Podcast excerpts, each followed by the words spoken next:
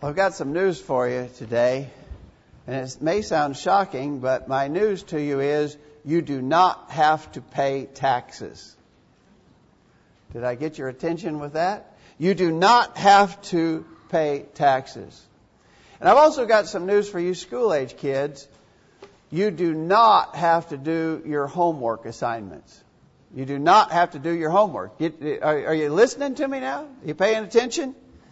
I think those would be pretty shocking statements to a lot of people, but of course, we have to add some qualifiers. There's some qualifiers to what I just said. You don't have to pay taxes if you didn't make any money. so you don't have to pay taxes. If you don't make money, just realize you don't have to pay taxes on not making any money. And school kids, you do not have to do your homework assignment today because tomorrow is a school holiday. There's no school tomorrow, so you don't have to do your homework today, but you do have to do it before school starts again on Tuesday. And so there's some qualifiers to the statements that I just made. All right. Now, with that in mind, when, when you get those qualifiers in mind, when you get all the information about the subject, you can understand it. It's not such, those statements are not so shocking, are they? All right, here's one more. Here's another statement I want you to consider you do not have to be baptized. You do not. You do not have to be baptized. Are you listening to me? Somebody says, well, wait just a minute now. That's not my understanding of what the Bible teaches. And by the way, that's not what you have always taught. You've always taught that baptism is necessary for the remission of sins. In fact, we sort of uh, stand unique in the religious world. There are others, but we're somewhat unique in the fact that we insist that people be baptized, that you must be baptized for the remission of sins. And so what's this that you're telling us now? You do not have to be baptized. Well, we want to qualify that statement, and our study this morning is based upon a big if. You do not have to be baptized if some other things follow, and we're going to mention those qualifiers in our study this morning.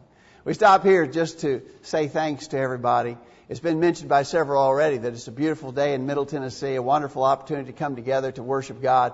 We're glad that you are here to be a part of it. We're thankful for your encouragement and participation in these joint efforts of worship and Bible study. We are blessed. Surely we are blessed by our time together. We pray God will be glorified by all that we do. If you are a visitor, we're very grateful you've come and we're open to your questions about what we're doing and why we do it this way. If we can help you in any way, please let us know. Thanks to one and all for being here today. So, the big if. You don't have to be baptized if uh, there are some important qualifying statements to add to that. For instance, you do not have to be baptized if you are not accountable. Now, what do we mean by that when we say if you're not accountable? Well, it may mean that you literally are not capable of understanding what God's will is.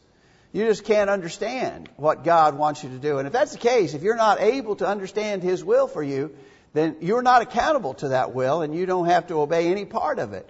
You don't have to be baptized. Now that could be the, the reason why you are not able to understand and therefore not accountable is because maybe you are too young. You know, I, I was I was looking over here at the Smith baby. He's not accountable this morning. He can't understand a word we're saying. He's here. We're grateful that he's here. But he's not able to comprehend the words that we're speaking. He can't understand these things. He's not accountable to these things. Or it might be that there's someone who is mentally handicapped, uh, doesn't have the mental capacity to understand what God's will is. And if that's the case, if you're just simply in those kinds of circumstances, you don't have to be baptized. You are not accountable to God's law. In our reading, James read for us from James, or excuse me, from Romans chapter, James read from Romans chapter 6. And, and the first part of that chapter very much is, is all about baptism and, and, describing baptism and speaking of the importance of baptism. For instance, in verse 3, which he read, Know ye not that so many of us as were baptized into Jesus Christ were baptized into his death? And so the context here has baptism all through it. But skip down to verse 17. In verse 17, Paul says, God be thanked that you were the servants of sin, but ye have obeyed from the heart that form of doctrine which was delivered you. Notice the expression, obeyed from the heart. And so in a chapter that very much begins describing the importance of baptism, it talks about obeying from the heart. That denotes that you would have an understanding, that you're able to comprehend, and that you're capable of making a conscious decision and a determined commitment to the Lord. You obey from the heart. If you're not able to obey from the heart, then you're not expected to obey. If you can't understand and comprehend and make a decision, take the evidence, take the information, draw a logical conclusion, then you're not accountable to those things. And you don't have to be baptized. But, a very big but here, but if, but if you can comprehend, then this caveat that we're describing here does not apply to you and you must be baptized. If you're able to understand and comprehend, if you have the capacity to make determined decisions, then you must be baptized. Look again at this text. We're baptized into his death. What happened in his death? That's where Jesus shed his blood, right? And so in baptism is where we have access to the blood of Jesus. And if you want access to the blood of Jesus, you must be baptized. By the way, concerning those infant children like the Smith baby and others, our religious friends are wrong when they say babies ought to be baptized because babies don't need to be baptized. Jesus himself said in Matthew 18, verse 3, Verily I say to you, except you be converted and become as little children, ye shall not enter into the kingdom of heaven. Little children are innocent, and they don't need to be baptized because they are innocent. They're not accountable because they can't understand. And so, infant children clearly don't need to be baptized. All right, you see, you see the idea that we're developing here? You, you don't have to be baptized if some other things are true. One of them would be this accountability thing. Another would be if you've not sinned in any way. You do not have to be baptized, big if here, you do not have to be baptized if you have not sinned in any way. What's baptism for? What, what, what's the purpose of baptism? Well, it's for those who have sinned and need to be saved from their sins. Jesus said in Mark 16 verse 16, He that believeth and is baptized shall be saved, but he that believeth not shall be damned. So baptism is for salvation. But I'm telling you, if you've never sinned and therefore you are not lost, if you don't need to be saved, then you can ignore all the instructions about baptism. You don't need to be baptized if you don't need to be saved. All right? We just want to be very clear about that. Look at Acts chapter 2, very famous passage there from this the conclusion of Peter's sermon on the day of Pentecost. He was preaching to the very people who had been responsible for crying out that Jesus should be crucified. And, and he convinced a number of them. And it says in Acts 2 verse 37, when they heard this, they were pricked in their hearts, said to Peter and the rest of the apostles, men and brethren, what shall we do? Then Peter said to them, Repent and be baptized, every one of you, in the name of Jesus Christ for the remission of sins, and ye shall receive the gift of the Holy Ghost. Be baptized, Peter says, for the remission of sins. Did these people need that? Did they need the remission of sins? Yes. They were directly responsible for the crucifixion of God's only begotten Son. Did they need to be saved? Did they need the remission of sins? Absolutely yes. They realized it and Peter told them they need to repent and be baptized. But again, uh, if you're not like them, you never have sinned, never, ever have sinned, then you don't have to be baptized, okay? We're just going to give you an out. You don't have to be baptized to sin. But understand, Romans 3 verse 23 says that all have sinned and come short of the glory of God. Oh, wait, you're not going to get off on that exception, are you? That exception is not going to apply to you. If you're an accountable person, you have sinned and you need to be saved from sin. You need to be baptized. So, you don't have to be baptized if you're not sinned in any way, but there's actually a little catch to these considerations. Because you got to think about Jesus, because Jesus was in fact a sinless man, right? Jesus was the only man who ever lived sinlessly, but he was still baptized. And he explained it in Matthew chapter 3, verse 15, when he said it was to fulfill all righteousness. You remember this? This is the baptism of Jesus by John the Baptist. And so Jesus went to John the Baptist, Matthew 3, beginning verse 13. Then cometh Jesus from Galilee to Jordan unto John to be baptized of him. But John forbade him, saying, I have need to be baptized of thee, and comest thou to me? I think John's reaction here was absolutely appropriate. Uh, John knew full well the identity of Jesus as God's Son, as the promised Messiah. And, and John's reaction was, what? You want me to baptize you? No, you should be baptizing me. But Jesus says, suffer it to be so, for thus it becometh us to fulfill all righteousness. And then he suffered him. Jesus basically said that this needed to be done because it was the right thing to do. Jesus, who was a sinless man, still was baptized because he said it's the right thing to do. And so even if we never sinned, although that's not, that's not us, right? That doesn't apply to us. Of course we have sinned. But even if we had never sinned, it would still be the right thing to do. And even as Jesus was baptized of John, it was to fulfill all righteousness. It was the right thing to do. But you don't have to be baptized. You do not have to be baptized if you are unwilling to repent. If, if you don't have to be baptized if you're not accountable. You don't have to be baptized if you're sinless. But if you are accountable and you have sinned, you still don't have to be baptized if you're not willing to repent because the fact of the matter is that if you were baptized, it wouldn't do any good. You could be baptized, but if you're unwilling to repent of your sins as a precursor to your baptism, it would be ineffectual. If, now, what is repentance? We know we talk about that a lot, but maybe there are people in our world who are not familiar with that phrase. It's easy, right? Repentance is the idea of having a change of heart, and it leads me to a change in action. And so I've been doing some things that I shouldn't do. I've been sinning.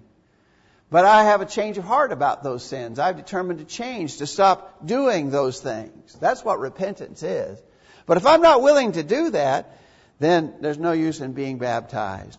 Go back to Acts 2.38 again. It talked about being baptized, but notice, before baptism, there was repent. Repent and be baptized, every one of you in the name of Jesus Christ for the remission of sins, and ye shall receive the gift of the Holy Ghost.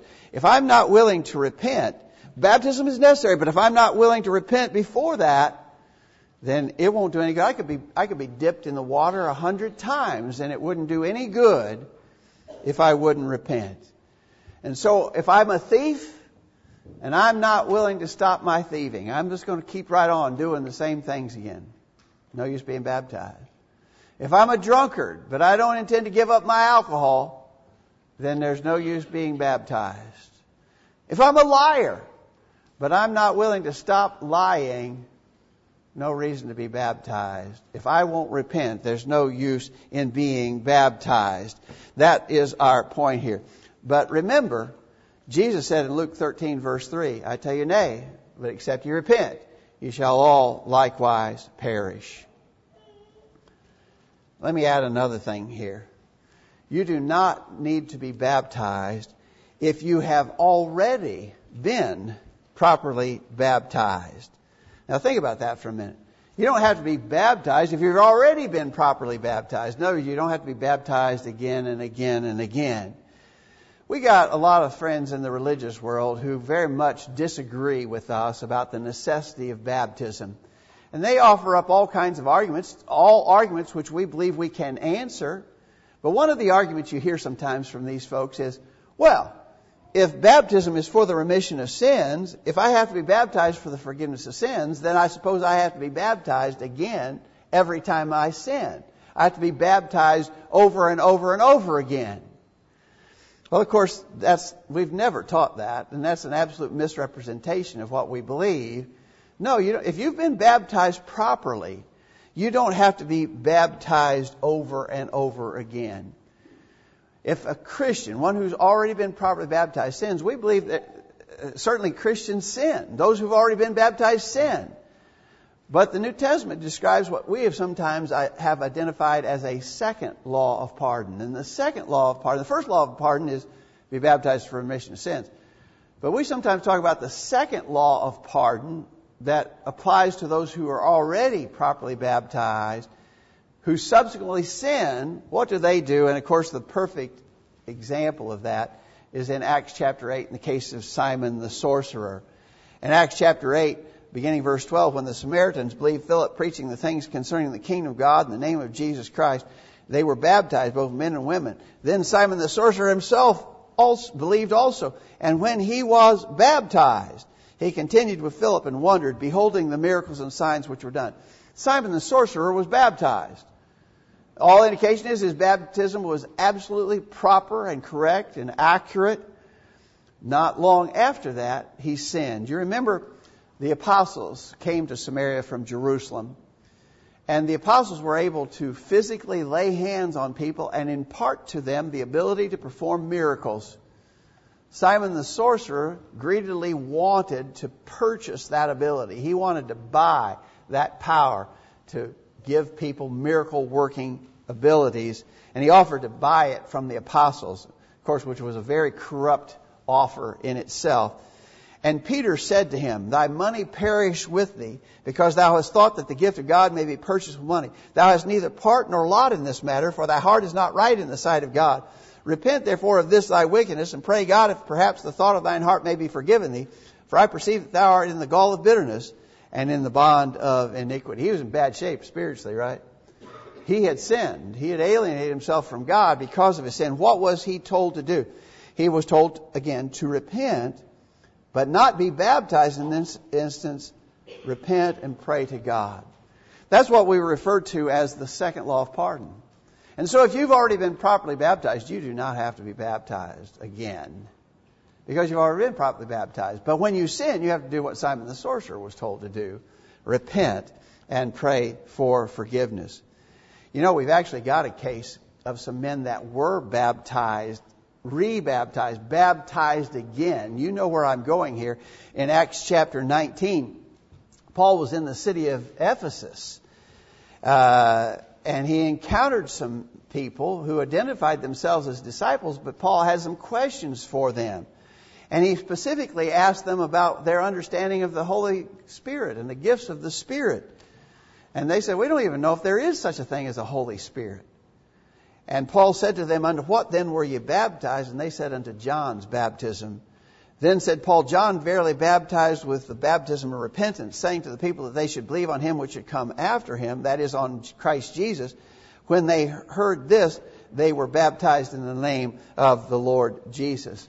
And so here are some men who had not, and, and it's, it's, a little bit uh, hard to imagine, but this was years after Pentecost, and they had not learned about the baptism in the name of Jesus Christ. They had previously been baptized following the teaching of John the Baptist, but they were unaware of the teaching concerning being baptized in the name of Christ. They'd been physically baptized, but get this, their understanding wasn't right. They, did, they, they didn't obey from the heart, as we were talking about earlier, because they didn't know all the truth. And when they came to an understanding of all that truth, they were baptized again. And so there is a sense in which someone might need to be baptized because their baptism wasn't proper. The, their, their, baptism wasn't based on a true understanding of the things taught in the Word of God. And we got a lot of people in, the, in, in that situation in our world uh, there, there are people who need to be baptized again because their first baptism wasn't proper. But if your ba- first baptism was proper, you do not need to be baptized again. All right. So this may be a shocking statement. You do not have to be baptized. But don't forget this big qualifier, the big if. The if would mean that if you're not accountable, you don't have to be baptized. If you have not ever sinned, although we know that's not the case. But you, if that was the case with you, you wouldn't necessarily need to be baptized. However, it is the right thing to do. If you're not willing to repent and change from your sins, then don't worry about being baptized. It won't do any good. If you've already been properly baptized, don't worry about being baptized again. You don't need that. But, but if you are accountable and you have sin and you're willing to repent and you've never been properly baptized the first time, we would sincerely ask you the question that was asked of Saul of Tarsus in Acts 22 verse 16, Why tarriest thou? Arise and be baptized and wash away thy sins, calling on the name of the Lord. And so, if none of those qualifiers that we mentioned apply to you, then that leaves you in the situation where you should be baptized. You need to be baptized. Baptism is for the remission of sins. What's your situation this morning? Have you ever been baptized in the name of Lord Jesus Christ? Have you properly submitted to that very simple gospel plan of salvation? Hear, believe, repent, confess, be baptized for the remission of sins. If you've never done that, we hope you'll make that decision without delay. If you're a Christian already, but you've fallen away, remember we just talked about that so-called second law of pardon. If you're a Christian, but you've fallen away, come back to Him in repentance, confession, and prayer. If we can help in any way, let us know while we stand and sing this song.